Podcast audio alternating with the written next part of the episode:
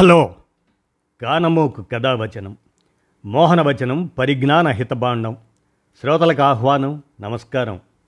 చదవదగునెవరు రాసిన తదుపరి చదివిన వెంటనే మరువక పలువురికి వినిపింపబూనిన అది ఏ పరిజ్ఞాన హితబాండమవు పో మహిళ మోహనవచనమై విరాజిల్లు. పరిజ్ఞాన హితబాండం లక్ష్యం ప్రతివారీ సమాచార హక్కు. ఆ స్ఫూర్తితోనే ఇప్పుడు పిళ్ళా కుమారస్వామి విరచిత అంశం పెరియార్ లోకాయుత దృక్పథం అనే అంశాన్ని ఇప్పుడు మీ కానమోకు కథావచనం శ్రోతలకు మీ కానమోకు స్వరంలో వినిపిస్తాను, వినండి. పెరియార్ లోకాయుత దృక్పథం, పిళ్ళా కుమారస్వామి విరచిత. ఇక వినండి. భారతదేశంలో సింధు నాగరికత తర్వాత కాలం నుండి ప్రపంచాన్ని ఉన్నది ఉన్నట్లుగా చూసిన వారు చార్వాకులు. వీరినే లోకాయుతులు, లోకమంతా ఉన్నవారు అని పిలిచేవారు లోకాయుతుల్ని. వీరు పూర్తిగా భౌతికవాదులు. వీరు వేదాలను, దేవుడి భావనలను తిరస్కరించారు. వీరి పరంపర మధ్యయుగాల్లో మిణుకుమన్నది. వేమన, తిరువల్లవారు ఇలాంటి వారు ఒకరిద్దరు తప్ప మరెవరూ మనకు కనపడరు. ఆధునిక కాలంలో వీరిలాగా సమాజం ముందుకు వచ్చి యావత్ ప్రపంచాన్ని కదిలించిన వారు పెరియార్. మన ఆంధ్రప్రదేశ్లో గోరా ఒకరు. చార్వాక తాత్విక చింతనే ఆయుధంగా ఆయన పలు రచనలు, ప్రసంగాలతో ఉద్యమం కొనసాగించాడు. తన జీవితాన్నే ఉద్యమం చేసుకున్న ధీరుడు పెరియార్. ఆయన దేవుడు లేడు అన్న నాస్తికుడే కాదు, ఆయన ఒక ఉద్యమకారుడు. ఉద్యమాన్ని తర్వాత తరాలకు అందించిన నాయకుడు, మార్గదర్శి. తమిళనాడులో ద్రావిడ ఉద్యమానికి అంకురార్పణ చేశారు పెరియార్. భారతదేశ సాంస్కృతిక పునరుజ్జీవన నౌకను సమర్థవంతంగా ముందుకు తీసుకువెళ్ళాడు ఆయన. ద్రావిడ ఉద్యమం హిందూ మతానికి వ్యతిరేకంగా సాగిన సామాజిక మత సంబంధమైన తిరుగుబాటు. ఈ ఉద్యమం హిందూ మతం పేర్కొంటున్న సామాజిక జీవనానికి వ్యతిరేకంగా తలెత్తిన తిరుగుబాటుగా భావించవచ్చు. తమిళ బ్రాహ్మణేతరులు జాతిపరంగా బ్రాహ్మణులకు భిన్నమైన వారు అని, వారి సంస్కృతి సంప్రదాయాలు వేరని, వాటిని భాషా సాహిత్యాల ద్వారా పరిరక్షించుకోవటం జరుగుతుందని ద్రావిడ ఉద్యమం చెప్పింది. బ్రాహ్మణులు ఆర్యుల సంతతి వారని, అందువల్ల ద్రావిడ ఆర్యుల మధ్య జాతిపరమైన విభేదాలు కొట్టొచ్చినట్లున్నాయని వాదించింది ఈ ఉద్యమం. తమిళనాడు ఈరోడ్ పట్టణంలో 1879 సెప్టెంబర్ 17న జన్మించిన పెరియార్ రామస్వామి 1973 డిసెంబర్ 24న మరణించారు. పెరియార్ అంటే దేశాభిమాని అని అర్థం, పెద్దవాడు. పెరియార్ అంటే తమిళంలో ఋషి లేదా జ్ఞాని అని అర్థం. పెరియార్ అసలు పేరు ఈవి రామస్వామి. ఆయన సంపన్న కుటుంబంలో పుట్టాడు. విలాసవంతమైన జీవనాన్ని గడిపే అవకాశం ఉన్న అణగారిన ప్రజల కోసం, స్త్రీల కోసం, మూఢనమ్మకాల నిర్మూలన కోసం, సమసమాజ స్థాపన కోసం అలుపెరగని పోరాటం చేశారు. 25 సంవత్సరాల వయసులో ఆయన మనస్సును కలచివేసిన సంఘటన భారతదేశ సమాజంలో పెనుమార్పుకు దోహదపడింది. కాశీలోని ఒక ధర్మసత్రంలో ఆకలి దహించి వేస్తుంటే భోజనం కోసం లోపలికి ప్రవేశించబోయాడు పెరియార్. ఆ ధర్మసత్రంలో బ్రాహ్మణులకు మాత్రమే ప్రవేశం ఉంది. ఇంతలో అనూహ్యంగా గేట్ కీపర్ అతడిని అడ్డుకున్నాడు. పెరియారుకు మీసం ఉండటం వల్ల అతడు బ్రాహ్మణేతరుడని గేట్ కీపర్ భావించాడు. మెడపట్టి బూతులు తిడుతూ పెరియార్ను రోడ్డు మీదకి నెట్టేశారు. పెరియార్ ఆకలికి తట్టుకోలేక ఎంగిలి విస్తరలలో దొరికే పదార్థాలనన్నా తిందాము అనుకున్నాడు. కానీ దాన్ని కూడా అడ్డుకున్నారు. కుల వివక్ష అంత పనిచేసింది. ఆ అవమానం అతడి మనస్సును తీవ్రమైన బ్రాహ్మణ వ్యతిరేకతతో నింపివేసింది. ఆ క్షణం నుండి కుల వ్యతిరేక పోరాట యోధుడిగా తన జీవితాంతం ఉండిపోయాడు. ఇలాగే గాంధీ దక్షిణాఫ్రికాలో వర్ణ వివక్షకు గురై దానికి కారణమైన బ్రిటీషు వారిపై పోరాటం చేశాడు. గుండెలోని గాయాలే గేయాలై విప్లవాలను నడుపుతాయి. మనిషికి మనిషికి మధ్య హెచ్చుతగ్గులను, అసమానతలను పెంచే కులాన్ని నిర్మూలించాలని ఉద్యమాన్ని నడిపాడు పెరియార్. మానవుల మధ్య ఏర్పడిన అసమానతలకు, అణచివేతకు, కొంతమంది అవమానాలకు కులం ఏ విధంగా కారణమైందో పెరియార్ బయట పెట్టాడు. ఆ అణచివేతల నుండి, ఆత్మన్యూనతల నుండి బయటపడటానికి స్వాభిమాన ఉద్యమాన్ని నడిపించారు. పెరియార్ స్వయం కృషి, నీతి, నిజాయితీ, సేవాభావం మూలంగా 1917లో జనం నీరాజనం పలుకుతూ 28 ఏళ్ల వయసులోనే ఈరోడ్ నగరపాలక సంస్థకు చైర్మన్ చేశారు. మద్యపాన నిషేధం, అంటరానితనం నిర్మూలన ఇలాంటి గాంధీ విధానాల పట్ల ఆకర్షితులయ్యారు. సహాయ నిరాకరణ ఉద్యమంలో చురుకుగా పాల్గొని అరెస్ట్ అయ్యారు. మద్యపాన ఉద్యమాన్ని నడిపాడు. 1919లో కాంగ్రెస్ పార్టీలో చేరారు. కాంగ్రెస్ మద్రాస్ ప్రెసిడెన్సీ యూనిట్కు అధ్యక్షుడిగా ఎన్నికయ్యారు. 1919లోనే ఇరుచిరాపల్లిలో జరిగిన కాంగ్రెస్ పార్టీ మహాసభలో అణగారిన కులాలకు రిజర్వేషన్లు కల్పించాలని ఒక తీర్మానం ప్రవేశపెట్టారు. దాన్ని కాంగ్రెస్లోని బ్రాహ్మణ వర్గమంతా వ్యతిరేకించింది. ఇందుకు నిరసనగా తన పదవులకు రాజీనామా చేశాడు. అలా ప్రతి సభలో ఈ తీర్మానం తిరస్కరించడంతో ఆయన కాంగ్రెస్కు ప్రత్యామ్నాయ పార్టీ ద్రావిడార్ కజగంను అన్నాదురైతో కలిసి ఏర్పాటు చేశాడు.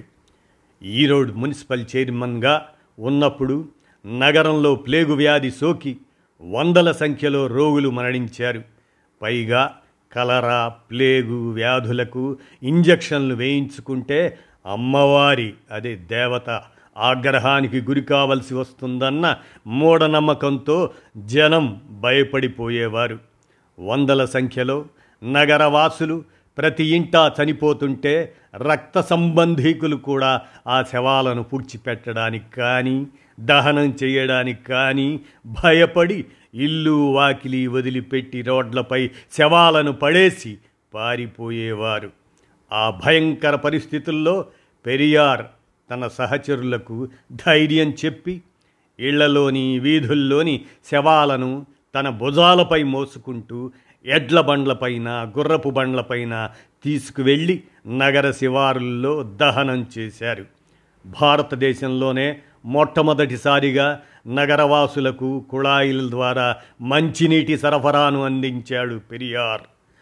దళితుల నివాస ప్రాంతం నుండి పైపులైన్ నీళ్లు వెళితే తాగటం ఇష్టం లేని వాళ్లతో ఆ కుళాయి నీళ్లను ఎవరికి అవసరమో వాళ్లే వాడుకోవచ్చు, ఇందులో బలవంతం ఏదీ లేదు అంటూ పైకులాల వారి నోళ్లు మూయించారు. మనుధర్మం అడ్డం పెట్టుకొని ఆధిపత్య కులాలు ఏర్పరచుకున్న నిచ్చెన మెట్ల వ్యవస్థ గురించి బయటపెట్టారు పెరియార్. భారత రాజ్యాంగంలో కుల వ్యవస్థను సమర్థిస్తూ కొన్ని అధికరణలు ఉన్నాయి. రాజ్యాంగంలో కుల వ్యవస్థను సమర్థిస్తున్న అధికరణలలో 372 ఒకటి. ఈ అధికరణ ద్వారా రాష్ట్రపతి ఒక ఉత్తర్వు జారీ చేయడం ద్వారా కులం ఆధారంగా ప్రత్యేక కేటగిరీల కోసం రిజర్వేషన్లను అనుమతించవచ్చు.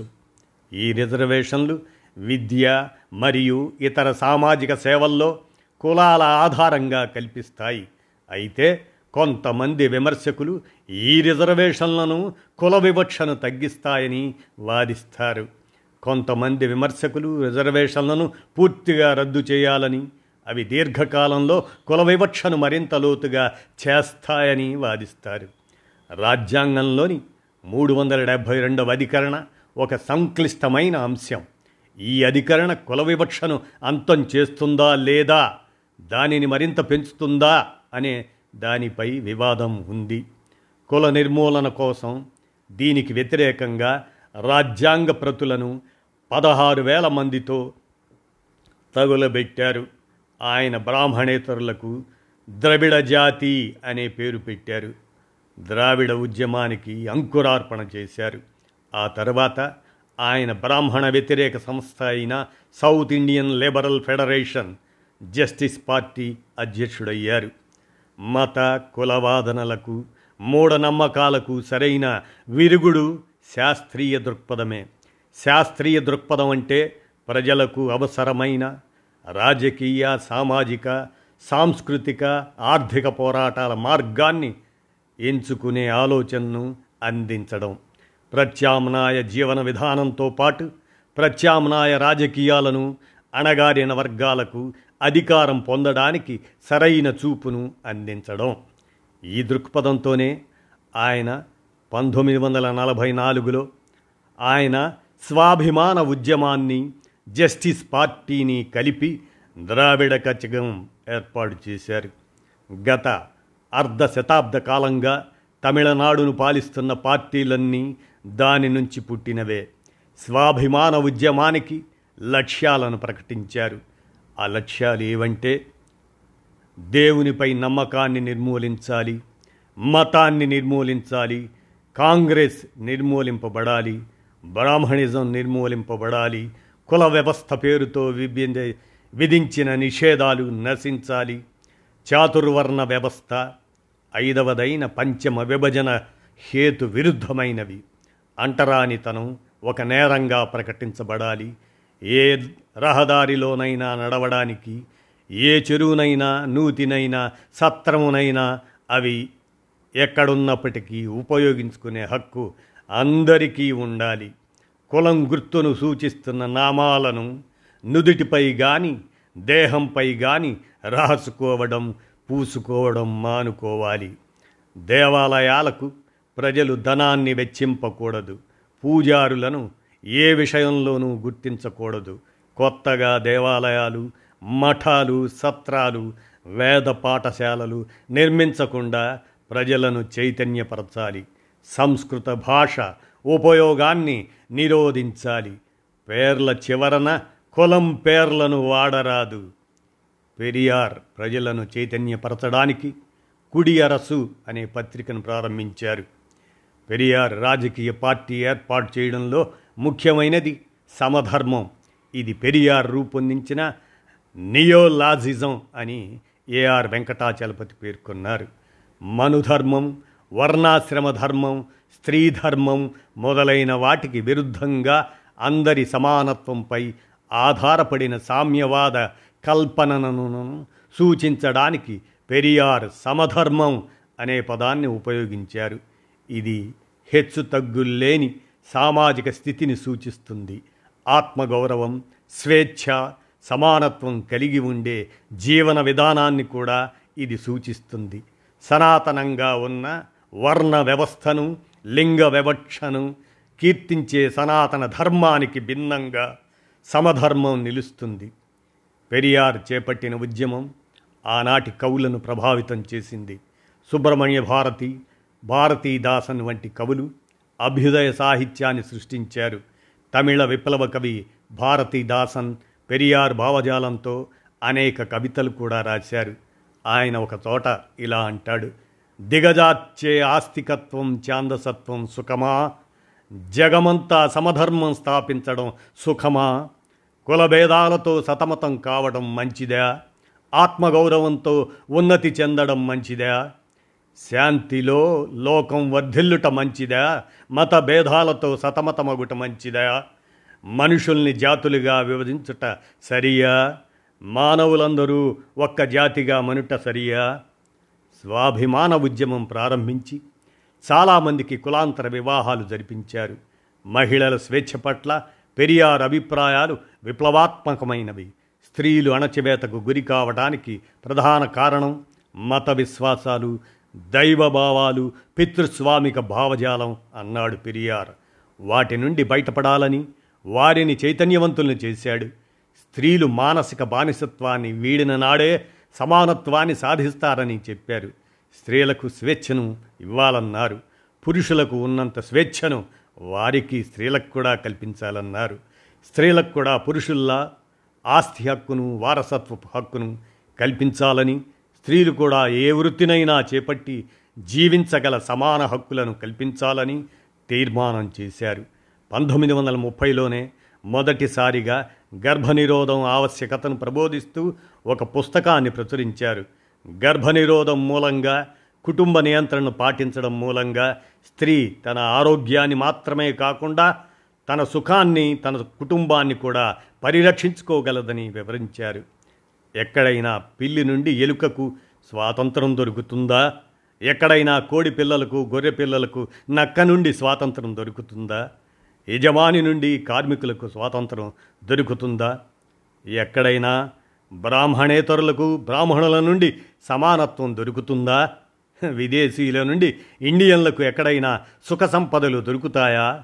ఒకవేళ ఈ అద్భుతాలన్నీ వాస్తవంగా జరిగినప్పటికీ స్త్రీలకు పురుషుల నుండి ఈ అన్నటికీ స్వాతంత్రం దొరకబోదు అన్నాడు పెరియార్. స్త్రీలు తమ సంఖ్యలను తామే తెంచుకోవాలన్నాడు. బాల్య వివాహాలను వ్యతిరేకించాడు. వితంతు వివాహాలను ప్రోత్సహించాడు. స్త్రీలకు స్వేచ్ఛ, సమానత్వంతో పాటు విద్యా, ఉద్యోగాల్లో 50% రిజర్వేషన్లు కల్పించాలని ఉద్యమాలు చేశారు. ఆయన బాల్య వివాహాలను నిరసించారు. వితంతువుల పునర్వివాహాలను ప్రోత్సహించారు. భాగస్వాములను ఎంచుకోవడానికి, విడిచిపెట్టడానికి మహిళలకు స్వేచ్ఛ ఉండాలన్నారు. పిల్లలను కనడమే మహిళల బాధ్యత కాకూడదు అన్నారు. దానికి అతీతంగా పురోగమించాలన్నారు. మంత్రాలు, తంత్రాల మధ్య పురోహితులతో జరిపే సంప్రదాయ పెళ్లిళ్లకు భిన్నంగా పూలదండలు మార్చుకొని పెళ్లి చేసుకునే స్వాభిమాన పెళ్లి విధానాన్ని మొదలుపెట్టి దాన్ని అందరూ పాటించాలని కోరారు. అస్పృశ్యత నిర్మూలన కోసం అనేక పోరాటాలు చేశారు. కుల వ్యవస్థను, అంటరానితనాన్ని ప్రబోధిస్తున్న రామాయణం, మనుస్మృతి అలాంటి గ్రంథాలను తగలబెట్టాలని పెరియార్ ప్రజలకు పిలుపునిచ్చాడు. రావణ వధకు దీటుగా రాముడు, సీత, లక్ష్మణ వారి దిష్టిబొమ్మలను దహనం చేయటం, వినాయక విగ్రహాలు పగలగొట్టడంలో ప్రజలను పెద్ద ఎత్తున కదిలించారు. దేవుడు లేడు, దేవుడు లేనే లేడు అని తమిళనాడు అంతటా రాయడం, సభల ముందు ఈ నినాదాన్ని చేయడం సంప్రదాయంగా పెట్టారు. కేరళ రాష్ట్రం కొట్టాయం జిల్లాలోని వైకోం అనే చిన్న పట్టణంలో ఒక పురాతన శివాలయం ఉంది. ఆలయ దర్శనానికి రావడానికి ఉన్న 4 వీధుల్లో కొంతమంది శూద్రులు, అంటరాని కులస్తులు, నాడార్లు, బీసీలు, చేనేత కులాలు, అటువంటి కులాల వారు పోకూడదు అన్న నిబంధన ఉండేది. కుక్కలు, పందులు మాత్రం ఆ దారిలో వెళ్ళొచ్చు. బ్రాహ్మణేతరులు కుక్క, పంది కన్నా నీచమైన వారు. దళితులు తినే అన్నాన్ని పెయ్య అని అభివర్ణించిన బ్రాహ్మణవాదంపై తిరుగుబాటు చేశారు. దేవాలయ కమిటీ సభ్యులు వైకోం దేవాలయ వీధుల్లో అణగారిన వర్గాలు, కులస్తులు నడిచేందుకు అనుమతించాలని 1924లో సత్యాగ్రహం ప్రారంభించారు. సత్యాగ్రహం ఊపందుకోవటంతో సత్యాగ్రహులను, ముఖ్యులందరినీ చెరసాలలో పెట్టింది ప్రభుత్వం. బయట సత్యాగ్రహాన్ని కొనసాగించగల నాయకుడు వేరెవరూ లేరు. దాంతో చెరలో ఉన్న నమూదిరిపాద్ తన సహచరులతో చర్చించి తమిళనాడులో కాంగ్రెస్ అధ్యక్షునిగా ఈవి రామస్వామిని సత్యాగ్రహానికి నాయకత్వం వహించమని ఒక రహస్య లేఖ, దాని ద్వారా పెరియార్ని కోరారు. జ్వరంతో బాధపడుతున్న పెరియార్ ఆ ఆహ్వానాన్ని అందుకొని వైకోం వెళ్ళి ఆ పోరాటానికి నాయకత్వం వహించారు. గుడిలోకి ప్రవేశించే హక్కు కూడా ఉండాలని పెరియార్ పోరాటం చేస్తే పెరియార్ని గాంధీ కలిసి సత్యాగ్రహాన్ని విడనాడాలని సూచించారు. దీనికి పెరియార్ స్పందిస్తూ, ఈ వీధుల్లో కుక్కలు, పందులు, గాడిదలు, పశువులు నడుస్తున్నాయి. ఈ జంతువులన్నీ సత్యాగ్రహాలు చేసి సాధించుకున్నాయా అని ప్రశ్నించారు. సాటి మనుషులు వీధుల్లో నడవడానికి సత్యాగ్రహం చేస్తుంటే విరమించుకోమని చెప్పటం బాగుందా అంటూ గాంధీని నిలదీశారు. దీంతో చేసేదేమీ లేక గాంధీ వెనుదిరిగిపోయారు. ఉద్యమం దేశవ్యాప్తంగా సంచలనం కావడంతో 1925లో దేవాలయ వీధులను అందరికీ తెరిచి ఉంచారు. బ్రాహ్మణుల పట్ల గౌరవ మర్యాదలను, కింది కులాలలో నూరిపోసిన కుల వ్యవస్థని, వారి బానిస మనస్తత్వాన్ని సంఘ సంస్కరణ, శాస్త్రీయ విద్య మార్చివేస్తాయని పెరియార్ చెప్పేవారు. 1930లో దేవాలయాల్లో 2000 సంవత్సరాలకు పైగా ఒక కులానికి చెందిన స్త్రీలను దేవదాసీలుగా మార్చి వ్యభిచార వృత్తిలోకి దించడాన్ని వ్యతిరేకిస్తూ పెరియార్ పోరాటం చేశారు. ఈ దుష్ట సంప్రదాయాన్ని నిషేధించాలని డాక్టర్ ముత్తులక్ష్మిరెడ్డి మద్రాసు శాసనసభలో ప్రవేశపెట్టిన బిల్లును జాతీయ కాంగ్రెస్ ప్రముఖ నాయకులందరూ వ్యతిరేకించారు. దీనిపై ముత్తులక్ష్మి స్పందిస్తూ దేవదాసి సాంప్రదాయం కొనసాగాలంటున్న వారు తమ కులపు స్త్రీలను దేవదాసీలుగా ఎన్నుకుంటే మంచిది అంటూ సూచించారు. దాంతో బిల్లు నెగ్గింది. 1952లో కమ్యూనిస్టు నేత సింగారవేలర్తో కలిసి పెరియార్ దేశంలోని పలుచోట్ల SRMIU రైల్వే కార్మిక సంఘాలని పెరియార్ స్థాపించారు. ద్రవిడ వ్యవసాయ కూలీల సంఘాలను నెలకొల్పారు. పెరియార్ దళితులను ఆది ద్రావిడులుగా, మూలవాసులుగా పేర్కొనేవారు. సోషలిస్ట్ సిద్ధాంతాలను, రాజకీయ పరిస్థితులను అధ్యయనం చేయడానికి యూరప్ పర్యటన చేశాడు పెరియార్. 1931లో మాస్కోలో కమ్యూనిస్టు ప్రభుత్వ అతిథిగా వెళ్ళి లెనిన్ రూపొందించిన మతం వ్యతిరేక మ్యూజియాన్ని సందర్శించారు. కమ్యూనిస్టులు కోరుకునే వర్గరహిత సమాజానికి, కులరహిత సమాజానికి దగ్గర పోలికలు ఉన్నాయని అర్థం చేసుకున్నారు. కమ్యూనిస్టు భావజాలం పట్ల ఆకర్షితులై కమ్యూనిస్టు మేనిఫెస్టో మొదటి తమిళ అనువాదాన్ని ప్రచురించారు పెరియార్. సమాజంలోని అణగారిన వర్గాలకు రిజర్వేషన్ కావాలని ఆయన తీవ్రంగా పోరాడారు. 1937లో తమిళ ప్రజలపై బలవంతంగా హిందీని రుద్దడాన్ని పెరియార్ వ్యతిరేకించారు.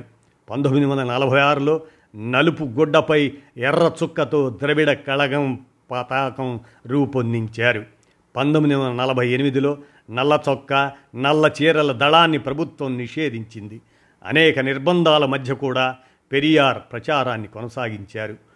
దేవుడి పేరిట బ్రాహ్మణులు మిమ్మల్ని పిచ్చివాళ్ళని చేస్తున్నారు, మిమ్మల్ని అంటరాని వాళ్ళుగా చేసి వారు మాత్రం సుఖంగా జీవిస్తున్నారు, మీ పక్షాన నిలబడి దేవుణ్ణి ప్రార్థిస్తున్నట్లు నటిస్తూ దేవునికి బ్రోకర్గా ఉండే ఈ పూజారి వ్యవస్థను ఏమాత్రం నమ్మకూడదని నేను మిమ్మల్ని హెచ్చరిస్తున్నాను అని ప్రజలను హెచ్చరించారు. ప్రాచీన కాలంలో చార్వాకులు చెప్పిన విషయాన్ని మళ్ళీ పెరియార్ రామస్వామి ప్రజల ముందు పెట్టాడు. దేవుడి పట్ల సమర్పణ భావం లేకపోతే జరిగే నష్టం ఏమీ ఉండదు, కానీ నైతికత లేకపోతే అన్నీ కోల్పోయినట్లే. నైతికత అనేది ప్రజల ఆస్తి అని అన్నారు పెరియార్ రామస్వామి. తమిళనాడులోని శ్రీరంగపట్నంలో పెరియార్ విగ్రహం కింద దేవుణ్ణి మరిచి మనిషికి కృతజ్ఞతలు చెప్పు, దేవుడు లేడు, దేవుడు అసలే లేడు, సమర్పణ భావం వ్యక్తిగత విషయం, నైతికత ప్రజల సొత్తు అని ఆయన ఇచ్చిన సందేశం చెక్కు చెదరకుండా ఉంది.